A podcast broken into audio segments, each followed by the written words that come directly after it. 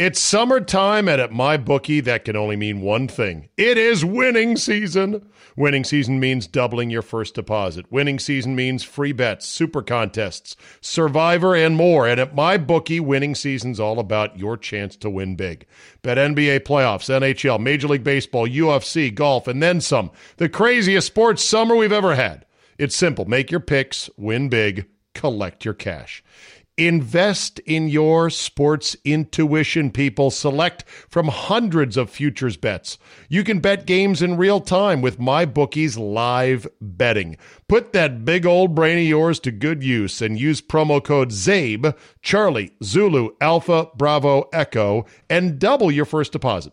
New players get up to $1,000 in free play, designed to add more excitement to the sports you love and the games that you bet. Thousands of cross sport wagers, props, and parlays await. Sign up now and bet with the best and celebrate your victory. Your winning season begins today only at MyBookie. Today on the Zabecast, when is doing an interview politics and when is it just a once in a lifetime opportunity? Barstool could have a rift on their hands. All referee. It's not exactly Aurora Borealis in the kitchen, but strip club wings? Yeah, that's what he's going with. All that plus Mike Francesa retires with one last doozy. Your daily Kickstarter of Uncensored Me is locked and loaded, so buckle up and let's go. Here we go.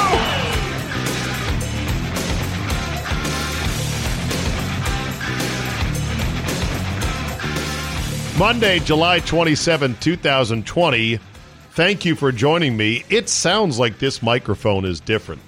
And I think it's because I put a different foam windscreen on the microphone. I noticed that my old microphone windscreen, the foam covering, had gotten kind of nasty because I will touch my mouth to it from time to time, and of course I spittle into it. Even though this is own, my own personal studio. By the way, you should see a radio station where people share foam microphone windscreens. Forget COVID. You'd be terrified of how nasty those things are. Anyway, I think it sounds different. I, I get a feeling it's different, but I don't know. It might just because it's very late tonight I have put off doing today's podcast until this very minute. I've got no guest but me. Oh, yeah, good work. Way to get somebody. No, it's going to be a good podcast. I'm just saying that I didn't get anybody. I played a late round of golf today at Westfields Golf Club in Clifton, my de facto pseudo public home course. It's just such a great course. I've played it so many times, and it's always so interesting. And it was in good shape. And of course, Jason Paul, the uh, head pro there, hooks me up. So this was a paid promotional thank you to him. So we played very late, like 410 tea time. Glorious. Back nine, glorious. But we were running out of daylight at the very end, and the group in front of us was killing us. Oh, good news. I'm now sponsored by Wingstop with my golf attire. General Joe Bass, retired Army general who we played with, owns two Wingstops in the Northern Virginia area. And he is the best hookup I have ever had. I got wings after playing golf and had to drive 45 minutes starving with them in my car until I finally got home. You don't know the torture. It was just like, oh it was the spicy Korean with the garlic parmesan and their incredible deep fried Cajun corn on the cob bites. Oh man. Finally got home and I just jumped into them. It was it was pretty disgusting actually the way I went after that stuff. So I te- I said to Joe, I go because he had a Wingstop hat, and I go, that's a good looking hat, really is. Good logo, I like it. I said, why don't you just make you know put me on your staff? Let me be your your apparel guy. I'll I'll I'll wear the apparel anytime I'm golfing. Any golf course, I'll put it on my social media. You know, I've got thousands of followers. That that should be worth money to you. Yeah, right. I said to him, I go, look, I'm not going to increase your sales by any percentage point whatsoever, but it would be just kind of a funny lark for me to always wear Wingstop logoed golf stuff and then talk like, yeah, I'm sponsored by Wingstop. I would still get different shirts that I like in terms of style, but I would just get them as blanks. And I would make sure they're all Wingstop. Because who wouldn't want to be sponsored by Wingstop? And John Ronis of the Ronis Golf Academy, who said to me, almost sort of sad, it was pathetic the way he said it. He said to me, he goes, Well, if you want a sponsor, the Ronis Academy could be your sponsor, you know? And I just looked at him and I said, Well, you, you, you don't have wings. and that was that. Are you going to get to the podcast? I'm getting to the podcast. Let's get into it. When is politics politics? Good question. Barstool's founder, Dave Portnoy, El Presidente, now Davey Day Trader Global, got a chance to sit down and interview President Trump. And for a guy who built this company and just sold it for something like $450 million to a gambling consortium, uh, this is pretty big. He started Barstool as a literal a printed out paper that he would hand out. He'd shove it into Bostonians, sports fans' hands outside the subway. That's where it started. Now the president is inviting him to come to the White House to do an interview. Now I know what you're going to say. Oh, well, you know why? Because Trump knows the power of Barstool. Trump knows it connects with younger, you know, listeners, viewers, followers, sports fans, and he wants to get in on that. And in Portnoy, he's got a guy that is going to be mostly friendly. Well, one Dan Katz, aka Big Cat, did not like it at all. And he had this following I don't want to call it a rant. I think that's too lazy when people call things rants. He had this explanation of why he was very disappointed in how the interview and its approval went down, namely without him being involved. The deal was getting decided and we were putting everything together and they all three of them looked me in my eye and said you are a key part of this. It's actually written down. It's not like oh like we you, we think you're important. It was written down. You are a key part of this deal. Like this deal doesn't happen without you dan.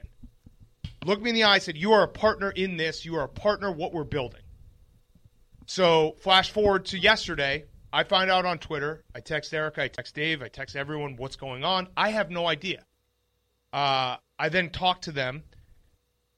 So Dave found out that he had the opportunity to interview the president on Wednesday.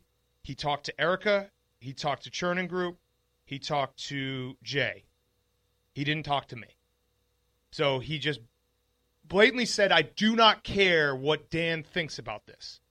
And I might not have been. I, I, you know, if we had sat down and actually talked about it, I might have landed on, you know what, you got to go do the interview. But I never had that opportunity, and it leaves me now in a spot where I have to ask myself: Does Dave Portnoy care about what I think? Does Erika Nardini care about what I think? Does Jay Snowden care about what I think? Am I a partner in this or not? Am I building something with them or not? Because it seems like this is a big decision again, it's a it, it's it's you get offered like something like this, it's very hard to turn it down. I completely understand that. But it's a big decision to make that to make that push over the line of we are now in the political world. Because you can't pretend now. You can't pretend. You can't say we don't do politics. When you interview the president in an election year, four months before an election, you can't then say we don't do politics and we're stay straight down the middle. It's impossible. That that has that ship sails. And if that's what we want to do, that's okay. But I need to know because I thought I was a partner and I thought my opinion mattered. And I thought what I, you know, where I came, you know, like my, my thought process mattered in this decision making and where we want to go as a company. And clearly it doesn't.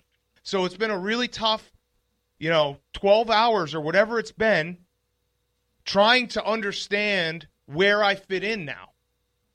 Because there's there's only two there's only two explanations. One is they didn't want to talk to me because they knew that I would probably be the only dissenting view.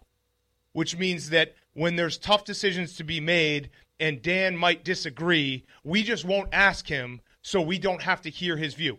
That means my opinion doesn't matter. Or two, they just said straight up his opinion doesn't matter. Either way, my opinion does not matter at this company the way I thought it did 12 hours ago. And that's the part I'm struggling with. Hmm. Okay. Well, I would say this when he's asking, "How do I fit in here?" First of all, I have no idea of where what Dan's background is, how he started with the company. I like him. I, I think he's funny. I don't know if he's talented, but he has built himself into a persona that is extremely likable, and so that alone is is all you need. It- whether it's true talent or not, I think PFT commenter is more creative. I think he's more mentally agile. But they're they're a good combination. The two of them, they have a very successful podcast. But you didn't start Barstool, and you're not the CEO, and you're not the head of Penn Gaming, and so yeah, you're talent. So when you say, "Well, I want to know how I fit in now," well, do you like your new contract? Is it good? Are you still a star in the company? You are. Okay, things are just fine for the most part. Unless you wanted to be on that level, you had to have that stuff written in, not just some platitude in a contract, which is, you are a very important part of this company. I don't know what kind of contract has something like, you are a very important part of this company. Somebody tweeted this clip from the social network, which is, of course, based on how Facebook came about. And here's uh, what it sounded like. It was insanely stupid of me not to have my own lawyers look over all the. In, in, in all honesty, I thought they were my lawyers. I was your only friend. yeah, Zuckerberg. friend. You had one friend and you screwed me out of the company. So part of what Dan Katz said was, you know, you didn't ask any hard questions, really no hard follow ups. And that's true. And it was a chummy interview, which you would expect would be hap- would, would happen. But is the president, if, no matter who's the president, whether it's a Democrat, Republican, if you get called to the White House and say you have an opportunity shouldn't that trump everything? Pardon the pun. Shouldn't that rise above everything else? Are you now actually doing politics if you interview the president? Yes, some political things were mentioned in the interview. Do you have to have on Biden? What if he says, sure, I'll interview Biden? And what if Biden gets the sense that, "Nah, I'm not so sure that I want to do that, or I'm not so sure Portnoy claims to be apolitical, but I think I know which way he leans, so I don't want to be interviewed by him. I want to be interviewed by somebody else, maybe Dan Katz. What would what what if the company said, well, A, he's not the president yet.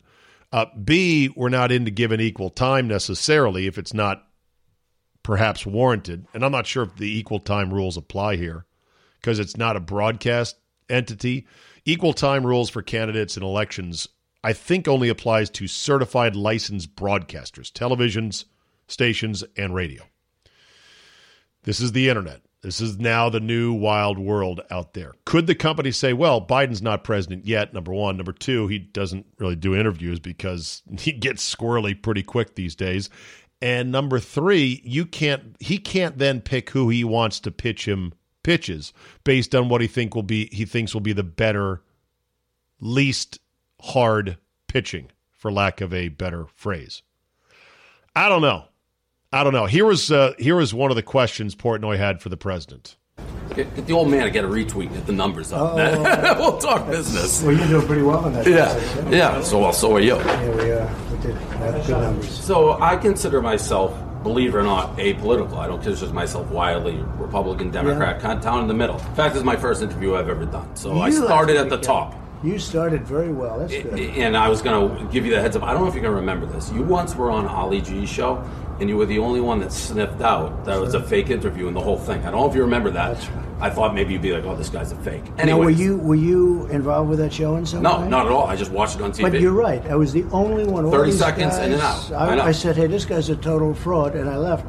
And everyone else sits there for six hours. I know. I You're the only one that that's ever given me credit for that. That was a very sharp move because thank he's you. he's pretty good at that. He gets everybody. Um, uh, now, I like this interview. No matter what he does, I like this interview now, Mariana. That's right. I said, what Yeah. the, what's going on with this guy? And I just felt it was a phony deal. Yeah, And and, he said- nobody else did it. Nobody else. Nobody else smelled And it And he out. said he was from British Broadcasting Corporation. They called up with everything. So obviously, it's getting very chummy here, and they're not getting into much substantive. By the way, I've not listened to the entire interview. Here was Portnoy talking about Fauci to Trump. Sports gambling is a big part of what we do. I switched to the stock market actually, day trading. So Fauci's on my X list because every time he talks and says the companies, the country should stay inside, my stocks tank. So I don't like that aspect of it. know, he'd like to see it closed up for a couple of years, but that's okay because I'm president. So I say, well, I appreciate your opinion. Now give me another opinion, somebody, please. Overrule. Yeah, you overrule. No, well, you have to. And no, we're open and we're doing well. And I just had a press conference about opening the schools. You got to open the schools. They have a stronger immune system even than you have or I have. Oh, well, that's not saying the kids, the And then there was this call to Portnoy's dad, who has been a regular recurring character on various of his platforms, and who I think his dad is pretty liberal, but I'm not sure. don't worry about socially distancing. No, I'll, I'll be. I'll. Well, I'll come from this. Hey, uh, I got a question for you. What would you ask this guy, Dad? I know. I Trista sent me something, so I'm not shocked. Uh, the goal was to shock. We've had a very good interview. And you have a very talented son. Good guy. Really? That's all he's got. He's honest. All right, he's You have an honest. How about that? That pregnant pause right there was something else. Of course, the fact that Trump said, don't worry about social distancing, and the fact that the two of them were sort of side by side for a moment as they looked into the phone and they were neither wearing masks. Of course, somebody tut tutted that, saying, and Portnoy laughed in his face. Sure, they're both tested. Sure, they're blah, blah, blah. But it's still a risk and it's a bad example.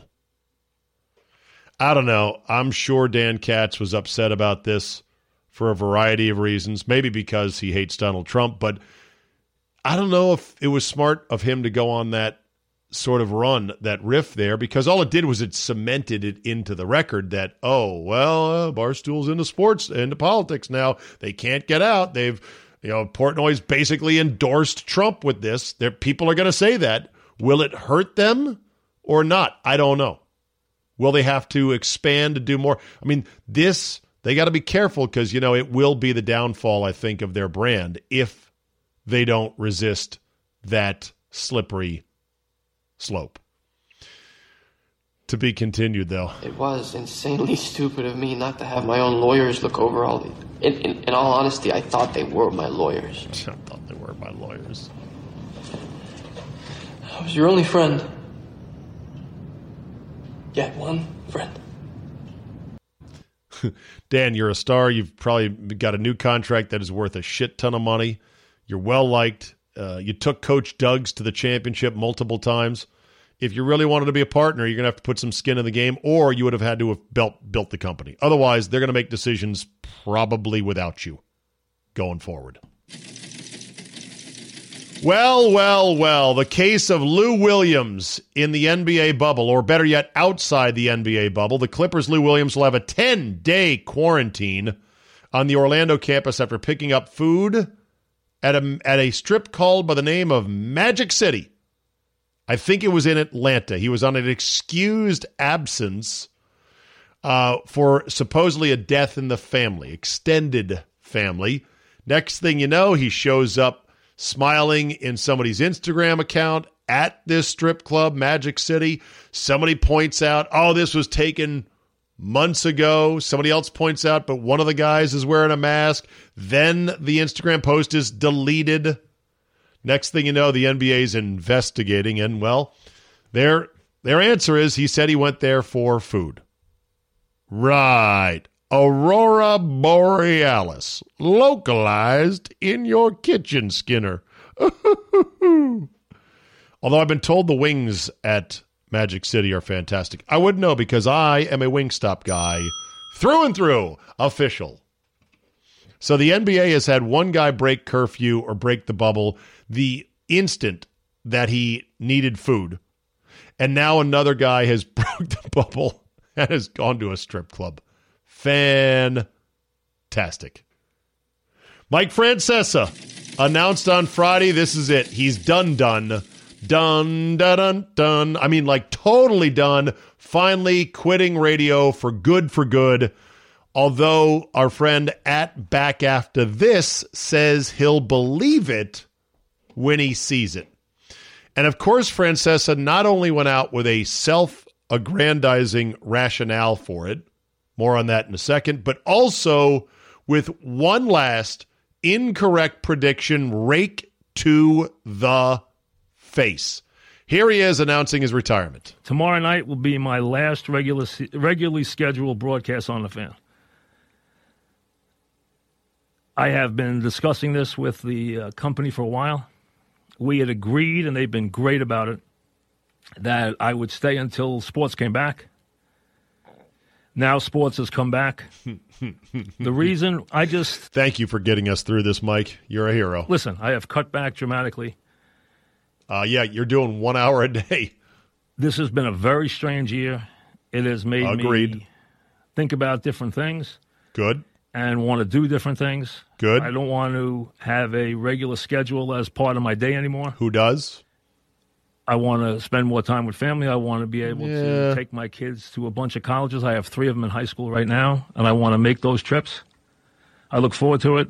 I want to spend more time uh, with my family. I also want to be able to go to Florida more where we have a home. And I have some other interests, business interests, the horses, which I have interest in, and I'd still Horses. have a great goal of trying to one day see if I can find my way to the Derby with a horse. It's been a dream. It's been a goal. It's one I haven't been able to fulfill. I'd like to be able to fulfill it. Um, I'm not retiring, but I will tell you that uh, there won't be any more regularly scheduled programs on the fan or anywhere else in, That's called retiring. in my uh, future. I'm not saying I won't appear on a show as a guest. I'm not saying you won't hear me publicly. I'm not saying I won't be involved in some projects. Um, all that's possible. I've been offered a couple of times to write a book. I don't know. Maybe one day I'll give in. I don't know. I'm not sure if I will. Maybe we'll see. Yeah, you know, maybe. maybe We'll uh, maybe I will. I'm not sure if I will or I won't. But I'm not saying that you'll never hear from me again. What I'm saying is, I Oh, think you'll. it's a very good time. The company has been great about it. Uh, they have been accommodating in every way. Yeah, they want to get you off their books, by the way. And I've said to him during this thing, you know what? When sports comes back, I want to step back from doing Yes. anything regularly. I want to be able to be free to go travel, to take my kids to schools, to go to Florida when I want, to travel when I want. Uh, it's opened my eyes, this crazy stuff we've gone through. Yeah, open his eyes. Well, there you go. Okay, well, good. Good for you, Francesa. But he didn't leave without stepping on one final rake in terms of being dead ass wrong on a sports prediction that came to be wrong in a very short term turnaround. Jamal Adams, as you probably know, was traded from the Jets to the Seahawks for two to two number one draft picks and I think a third draft pick, but I don't have it in front of me. And this was Francesa on his final day before the trade went down on Saturday. He's trying to do everything he could to get out of here, whether it is to get to his beloved the Cowboys or to get to any other team. Problem is, if you're a team like the Cowboys or whatever team that's trying to do something this season, if you bring a guy in, pay him top dollar at the position, and then trade a one and a two, or heaven forbid, two ones for this guy, I could trade two ones for him anyway. You're not going to do it. You're never going to get that. But let's say a one and a two, or one and a three. You do that and then pay a guy top dollar. It's a tremendous burden on your own assets. Yeah, well, guess what? One last kapwang rake to the face. And look, I'm jealous. The guy has made gazillions of dollars, and he's been very successful. But the end, the, the end years, and certainly the comeback. Oh my God! To go out like he did with this fawning, almost year long retirement parade, like an athlete would get. like a Hall of Famer would get going city to city, this year long buildup, only to come back, start this ridiculous app, end up trying to go head to head with Michael Kay, rerouting, just tearing up the new lineup at WFAN, and then finally getting his ass beat by Michael Kay, which he never lost to him once eh, in his entire run. That counts as a disaster of a comeback. But hey, there was money involved and ego involved. So what are you going to do? All right, quickly. I got some Rona stuff for you, which I know you love so much. If you don't like it, then you can go ahead and just tune away. Uh, good question. What do you do when temporary measures appear no longer needed, or maybe they don't work?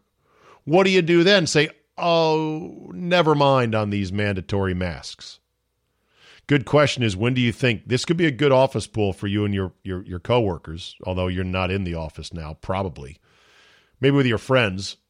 When will your state or wherever you live rescind their mandatory mask law? Or not law, but their mandate, which is really unenforceable, but whatever. Because you think about it, at what point do you go, you know what, we don't need to do this anymore? Today, playing golf, uh, they had the cups turned upside down, and the um, the way what happens in golf is when the cup inside the green itself is turned upside down, the ball will rest on the underneath sort of structure of the cup, very close to the surface of the hole. And on one of the putts, and I took the pin out for some putts because I just don't like putting with the pin in. But on one of the uh, putts, General Joe rolled it right in the middle. It hit the little nub in the middle of the raised cup and bounced straight out. And I go, ha ha ha, that's not in. And of course, I was just joking. But I was just, I said to, I said to my boy Ronis, I go, you can have full depth cups in golf greens now. This could have been rescinded a long time ago. It's not a major transmission vector. Like, ah, uh, you know, there's still no rakes on many golf courses, which they say helps speed of play. There was coolers on the golf course with cups, which a couple of the guys in group say I haven't seen that anywhere. You know, because water, oh, you don't want touching, you're touching the nozzle, and there's water, uh, contamination. But when it's 95 degrees, which it was, and it's been above 90 26 of the last 28 days, eh, of course, it's going to have to have water out there. When do these things come off the books? If you're saying never, you're probably closer to it than I would be. But I don't know. We'll have to see. Meanwhile, an Aussie economist by the name of Gigi Foster said the following on the 60 Minutes Australia episode that aired this weekend. No death is okay. But welcome to life. Death is part of life. And we are killing more people by keeping ourselves locked down than we are saving. That is the basic point. Economics professor Gigi Foster has a rather shocking plan. She believes rather than mask up, it's time for Australia to man up. And that means instead of trying to beat this virus, we should meet it face on by getting back to business, even if that sees more deaths. What are we going to wait for? One year? Two years? Five years? Till those people who had COVID nineteen are on their deathbed? Oh, and they get an extra, you know, year that they that they're in the grave. That's tragic, but we cannot afford to wait around. Mm. You know, I'm sure people are excoriating her. How dare you? Any death is too tragic. Who are you taking a, the last golden year of my grandmother's life away saying, well, she was going to die anyway? I think the stronger argument is A, you tell me how many years we can stand doing this economically, socially, mentally. Just go ahead and say we can stay hunkered down for two years. Because, by the way, Australia and New Zealand, they had really low numbers, and they're like, "Yay, we're winning! We're winning the virus war!" And then they're like, "Okay, when when does this end?" And they're like, "No, never ends. Got to keep the numbers in the you know low 100s for the entire country." And some people are like, "Well, this is going to be hard to do for a long time, right? And that's the point that she was making. Oh, yeah, speaking of masks, guess who was spotted not wearing a mask? and pressing the flesh and laughing and cavorting with fellow politicians, one Andrew Cuomo. That's right, the New York governor who keeps haranguing people wear a mask, wear a mask, wear a mask. He was down at, I believe, a funeral uh, for the great Elijah Cummings in Georgia and not wearing a mask indoors with other people. Now, again, I don't really think there was a lot of risk there, and I'm sure he's been tested. And by the way, he, uh, well, his brother Fredo had it, but still, you know, it's all about like if you're going to harangue us about the rules, you better be fucking militant. I mean, on point, never flinching when it comes to your rules. And then one last thing, and we'll end on Reg. Get this story Dateline Madison, Wisconsin. Public Health Madison and Dane County, which is the county Madison is in, said on Friday that they are addressing their struggle to process a backlog of negative COVID 19 test results. They say it's been skewing their reported infection rates. Oh, really? Well, is it a big backlog? Or is it just a few hundred? 17,000 negative test results. According to DHS Secretary Andrea Palm, this was a problem plaguing many municipalities across the state. As they prioritize those positive cases, negative cases are dragging behind a day or two, even three, as they are making sure they're focusing on stopping the spread. In a massive update, the online data dashboard Public Health maintains at around 17,000 negative test results, plummeting the positive percentage rate from 13% down to 2.1. That, of course, is important because public health uses the percent positive rate as one of the metrics in the forward Dane reopening plan governing how and when certain social distancing measures can be relaxed including crippling economic ones on businesses. Acknowledging the issue, public health suspended calculating its metrics concerning percent positive and total tests conducted this week. But don't worry, they got an explanation. Quote, over the past couple of weeks, our data dashboard has appeared to have a high percent positivity rate. This is because each negative test has to be processed manually by a staff person. Our staff prioritize pos- processing positive results. And as the amount of testing has increased, we've had a backlog of negative tests to process. How, first of all, we're living in a data age. You're telling me there's no way to ingest the results of the tests? Even if you strip away the actual names for privacy and HIPAA rules, can't you just get a raw number? Shouldn't that be easy to do? This is all in a computer. Nobody's running up to the steps of the DHS going, I got your batch of tests. Here they are. And they're like, oh, okay. Hold on. Let me get my paper for sound effect. There's one positive. There's one negative. Another negative. Another negative. Oh, we're flipping through here. A lot of negatives. Do I really have to enter the name? Gertrude Crappenwill from 123 Elm Street. She, uh, home number, date of birth, negative. Boom. How many more do we have? 16,999. Oh, ah, shit. It's four o'clock on a Friday. I'm out of here. Does it sound fishy to you? Because it sounds fishy as fuck to me.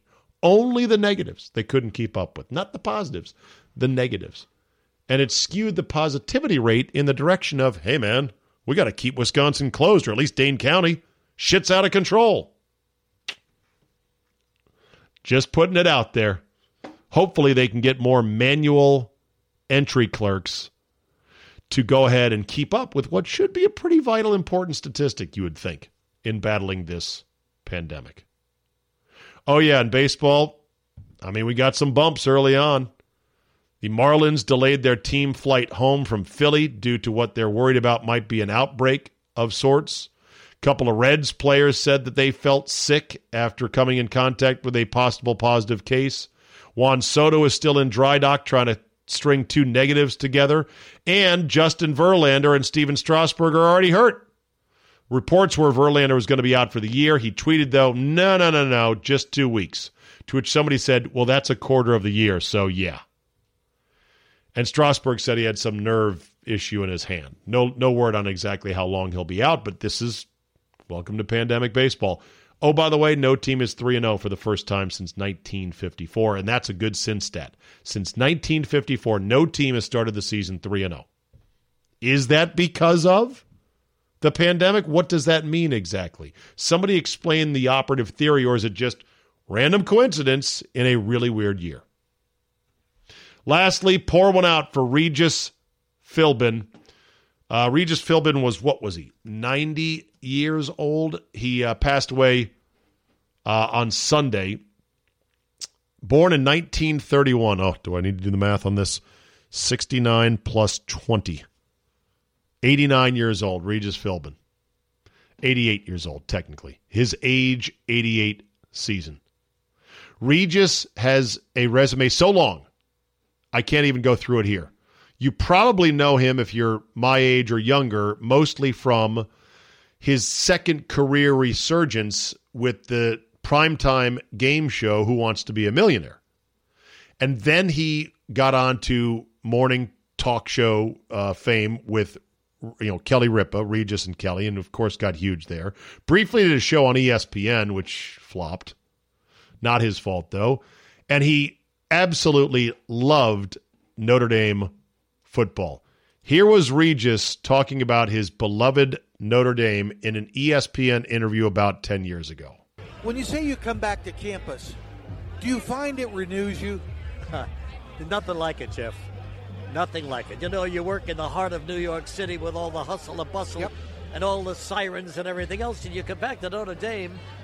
I swear to you, I don't want to get dramatic about this, but it's almost like entering heaven. It is. It really It is. No doubt about it. Yeah. Sorry about the one channel on that bite. Don't know why it was. Regis Philbin had earned the title of hardest working man in show business. He holds the Guinness World Record for the most hours on U.S. television. Rest in peace, Regis, and you'll be watching your Irish from the best seat in the house. That'll do it for me today. Thank you so much for downloading. Look at that. 36 minutes of, I think, quality programming. I know I listen to other podcasts like you do, and I catch myself going, This is a podcast that has listeners? This sucks. My podcast is better than that. Anyway, tell a couple of friends, and I appreciate everybody who downloads and is part of this little community. Thanks for listening. Have a good Monday. I've got a fractured week. I'm going up to Milwaukee on Wednesday. We're having the first annual Caddy Day tournament on Thursday. The weather looks cherry. I cannot wait for it. So we may have three or four shows this week. I can't promise a full five. I'll do my best to make it happen. Thanks for having uh, for being with us. Have a great Monday, and we will see you tomorrow.